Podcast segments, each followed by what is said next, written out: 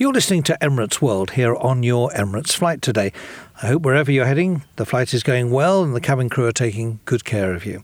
This channel is devoted to literature and, in particular, the Emirates Airline Festival of Literature that takes place in Dubai from March the 2nd to the 10th. My next guest is a newbie, a first timer to the festival, although not a newbie to Dubai, as we'll find out in a minute. It's a special warm welcome to Floella Benjamin, or to give you your full title, Baroness Floella Benjamin, a member of the British House of Lords. So, welcome to the programme. And first up, are you looking forward to visiting the festival? I can't wait. I've heard so much about this festival a lot of my friends who are writers and authors have just said to me, You're going to have a great time. It's one of the best festivals in the world to do. You know, so what an accolade for the uh, the festival and the people who organised it. Fantastic. Isabel is an amazing woman. I've read about her, and I feel kindred spirit because she, like me, understands the meaning of childhood. Childhood lasts a lifetime, and if you can create magic for children, then you've got well-rounded human beings, adults, when they grow up. You've just been chatting to Isabel outside the studio now, and uh, do you get on well with her? Do you bond? Well, we it's the first time we've met. I've never met her, but I've read about her. And I always hug. I'm a hugger. When I meet people, I hug. I think spiritually we need to connect through touch. And and the first thing she said to me is, "Can I hug you?" and I said, We are truly kindred spirits. Because she said to me, Can I hug you? Oh. And you very rarely find people who understand the meaning of a hug. A hug is so important. We're craving for hugs. I used to be the Chancellor of the University of Exeter, and I hugged all my graduates. And I was a chancellor. I was the first black woman to be a chancellor in the UK. And so I felt if I was going to be a chancellor, I had to do it my way. I wanted to be to be you know engaging, to spiritually connect with the students, and I knew that was had to do that because uh, after about a year or two. I'd, being chancellor, I got a letter from a, a, a student who said to me, Chancellor, when I was little, my mother never loved me, never showed me any affection, always told me I was stupid. When I told her I'm going to university, my mother said, Why are you bothering? When I got my first, my mother said, big deal. The chancellor, I felt so low. I had no self esteem. And I wasn't going to come to graduation, but my friends were coming, so I thought I might as well come. And she said, when I came onto the stage and they called my name, you opened your arms. And I came into your arms, and there were the arms of the mother I had longed for all my life. And you told me to go out and change the world. And in that moment, I knew I could do anything because of that hug.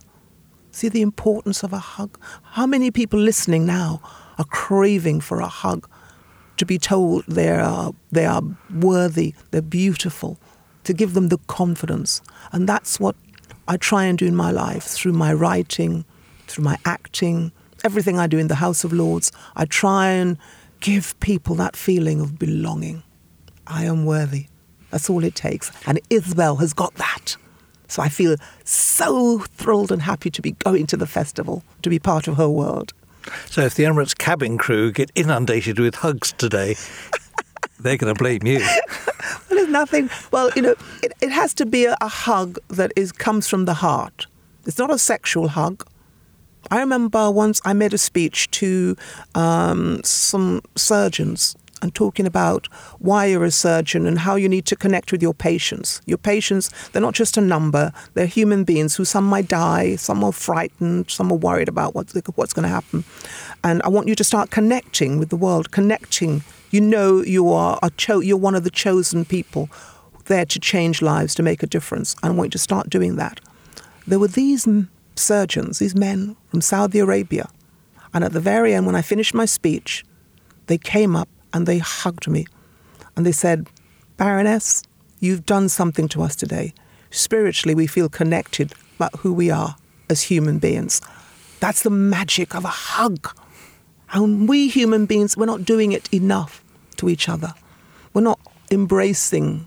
And, you know, Isabel was saying that the wonders of the, the festival is when you see the United Nations there, all cultures, all class, all race, all sitting there understanding how you connect through words, the magic of words.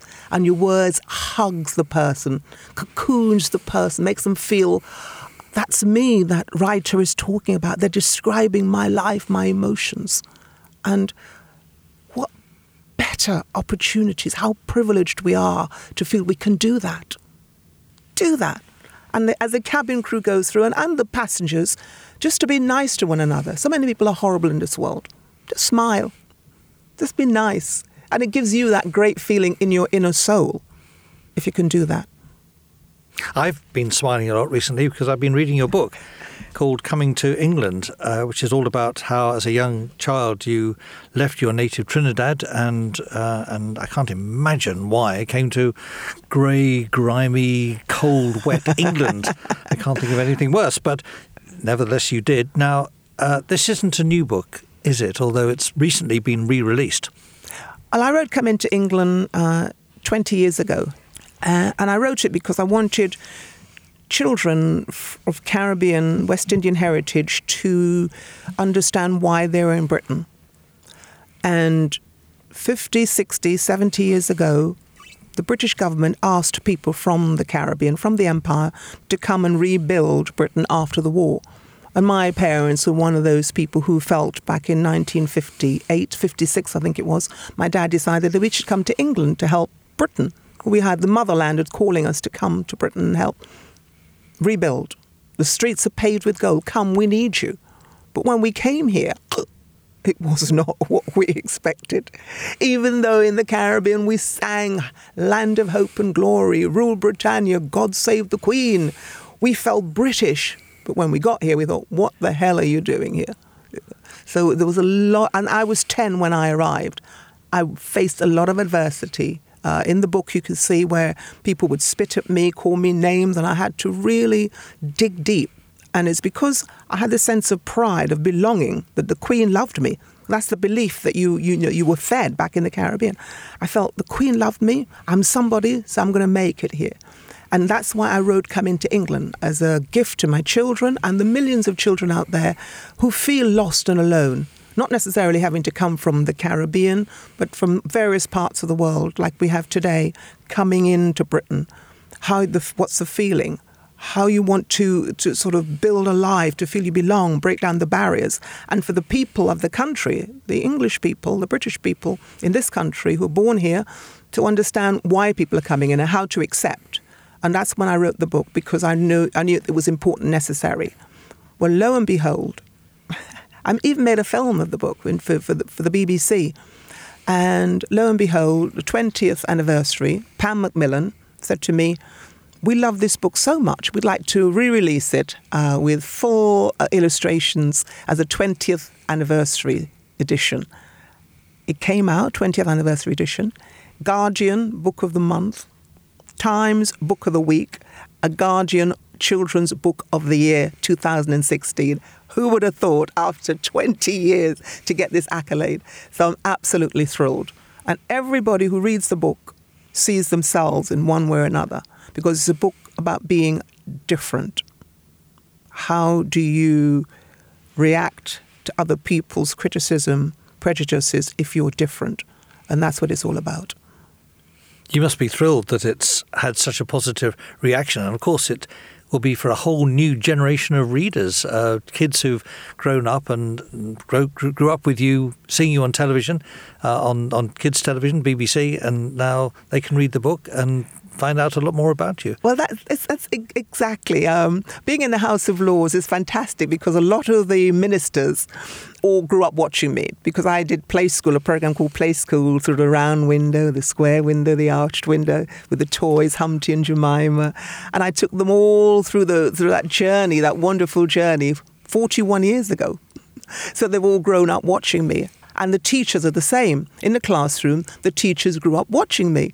So when they see my name on a book, they say, We've got to get it because they know that Floella is the person who loved them. Floella is the one they can trust. And what Floella says is actually to do with childhood and to make people feel good about who they are. So that's a great insurance policy. They buy the book for that reason. And the book is on the reading list at schools. And uh, every, every year you get a new turnover. Uh, it's a bit like Disney. Just every year there's a new generation, as you're saying, who come through, want to read the book, want to hear what it's all about. Because it's about being different. It's about childhood. It's about how you, you know, if you're, for instance, as I was um, talking uh, to some children about the book, and this little girl put her hand up and said, Floella, I know what you mean and how you feel because I've got ginger hair and they tease me the same way and call me names and I feel bad about who I am. And I'm so pleased I met you because you showed me how to cope. Somebody blonde. They don't like me because I've got blonde hair, blue eyes, big ears. I'm a bit, you know, a bit fat, whatever it is. People pick on other people for those reasons. And that's why coming to England is such an important book the first publisher said to me, Floella, this book is going to be a classic. In 50, 60, 70 years' time, it'll be on the bookshelves and people will be taking it off because it's about humans' emotions and about how you survive. And it's a, it's a book that we can all identify with because we've all been children and we know how children suffer in silence a lot of times. People say children are resilient. Of course, they're resilient but all the pain and the suffering and the anxieties and the emotions and the things they go through when they get older and they have their own children, it all comes pouring out. And I do visits in prison. I go to prisons a lot and talk to the prisoners there. And each time you get to that place and you talk to them about their lives, they all say, When I was a child, when I was a child, when I was a child childhood lasts a lifetime. And if we can all take that responsibility of understanding what that means, we can change the world.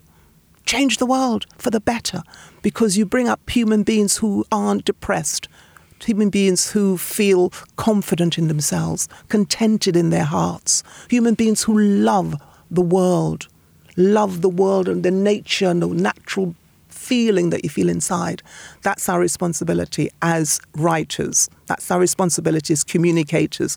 And you know, I listen to your voice, and you've got that warmth and that compassion for the listener as you draw people in to what you're saying. That is a gift that must not be used as, mm, you know, blasé, or, you know, so what. Oh, no, no, no, no, no, no. Someone out there listening to you you're touching their soul. Isn't that, isn't that a special feeling in your own heart? How do you feel about that? Oh, thank you. It's a very, very nice, very nice compliment to take. Um, now, the book is all about coming to England. So I, I, I want to ask you, Floella, to take us back to your childhood days in Trinidad. What what were they like, and, and how would you contrast those with the sort of life you led when you first arrived in England? Well, I had a very, very happy childhood. I had a father who was a bit of a philosopher. He used to open our minds to the world. He used to tell us magical things about the world out there, the history of the world, Africa, tell us the Anansi stories. He used to make us sing and dance, take us to the cinema, open air cinema, and watch the movies and come back home because we didn't have television or radio. We had to make up our own entertainment. So that gave me the confidence I'm one, I'm one of six children, and all my five brothers and sisters, we've all been successful in our own given choice of careers because we had that confidence. And my mother was an earth mother. She was beautiful and she poured love into us. Love, love, love. She made us feel great about who we are. She every day she told us she loved us. I went to school and I learned about the British Empire. I was told the Queen loved me. I learned all about British heroes. So for the first eight years of my life, it was magical. Grew up with the sun, fresh fruit, walking to school, coming home for, for lunch, walking back to school again, exercise, freedom, spiritual connection with the world. But Then my father decided that he'd listen to the call from Britain to go to England. And I had almost two years without seeing my dad and 15 months without seeing my mum. And those were the worst periods of my life because I had to live with two of the most horrible foster parents. and I think about how people are wicked to children. They're wicked to my sister and I. In what way? Well, they used us as servants. They'd wake us up in the morning. The woman was very superstitious. And she used to wake us up four or five o'clock in the morning and say, sprinkle holy water around the house to keep the evil spirits away. and I'd say, hang on a minute, the evil spirits are already in this house. I'm stopping them getting out. We'd have to go and get a chicken, go and get a chicken to cook. Now, you didn't go to the shop to get a chicken, you had to go and get a live chicken, wring the neck, pluck the feathers off to get it cooked. You had to clean before you went to school. School started at 8 o'clock in the morning. You had to clean, do the cooking, do everything before you went to school. I'm an eight, nine year old child. Can you imagine having to do that? My brothers, my two brothers in uh, Ellington and Lester, they stayed with some other foster parents because my mother took my two youngest um, siblings to uh, England with her. And they had to fight for their food. One plate of food, winner takes all. If you didn't win, you didn't eat. My brothers were six and seven at the time, and they still suffer from childhood lasts a lifetime. And so I, that's why I work with so many charities, children's charities, because I understand right now, at this very moment, there's a child suffering some sort of abuse, be it physical, mental, sexual abuse, somewhere. And I was lucky I didn't suffer any sexual abuse, but I suffered mental and physical abuse from those horrible people. So when my mother called, said we come into England, we were joyful. And we came to Britain expecting to be that united family again. But we lived in one, we turned up and lived in one room. Can you imagine eight people in one room? But my mother said, This room is full of love. This room is a, a room that you will feel safe in because we are a unit again, a family. And I went to school being called names. It didn't matter. My mum said, You're in England and people are going to hate you because of the color of your skin. But it doesn't matter. Remember, your mommy and your daddy loves you. And go to school and learn, learn, learn. Because education is your passport to life. Education is your passport to life. And all the way, that's been my mantra. And when I was a chancellor of the University of Exeter, during the Diamond Jubilee, 2012, the Queen came to Exeter. And me being the Chancellor, I had to take her around, show her to everyone, introduce her to everyone. Then we sat and had lunch together. We spent two hours together. And I told her my story about coming to England. And she had incredible empathy because she understood what it's like to be sent away from your parents because she was sent away from her parents during the war and what's like to be different because people criticize her because she's a queen even though they don't know her and we got on so well. And she's an uh, amazing woman, Her Majesty the Queen. And I felt, in a way, because of her love for the Commonwealth and for people who are different, she does love me. Because I'm one of those people. I'm from the Commonwealth. I'm different. But I'm determined not to use that as something negative to hold me back. What I'll use it for is to empower other people, to inspire other people to say, well, if she can do it, I can do it. And that's the important. When I was on television in play school, so many people said to me, because you were there, I knew I could do it. Because you had made it, that meant there was hope for me. So I see my role as paving the way for the future, helping people to get onto that road, that road of success, to feel they belong, not to feel because I'm different, because I might be wearing a headscarf, or have a different religion or have a different skill color that I am inferior. Mm-mm. I am worthy. I am worthy. And I get children to say that. I am worthy. I am worthy. Don't believe what they tell you. And if I believed what they told me, I wouldn't be sitting in this chair today. If they believe the men who spat at me, lift up my skirt and say, Where's your tail, monkey? The people who tried to do horrible, wicked things to me, if I believe them, hey, I wouldn't be standing in the House of Lords where 500 years ago, the people who stood in that same place decided the fate of my ancestors. Who would have thought? Who would have thought? Isn't that magical? love it, love it, love it. Floella, it's been inspiring talking to you. I, I can't tell you how much I've enjoyed our interview, and uh, I really, really, really do look forward to making your acquaintance again in March at the Emirates Airline Festival of Literature. And I hope you have a great time. I hope you meet lots of kids, lots of people, and inspire them in the way that you have me. Thank you so much. Oh, well, thank you, because I always say to people go to Dubai. It's one of the eighth wonders of the world. It's a fantastic place, and I love it.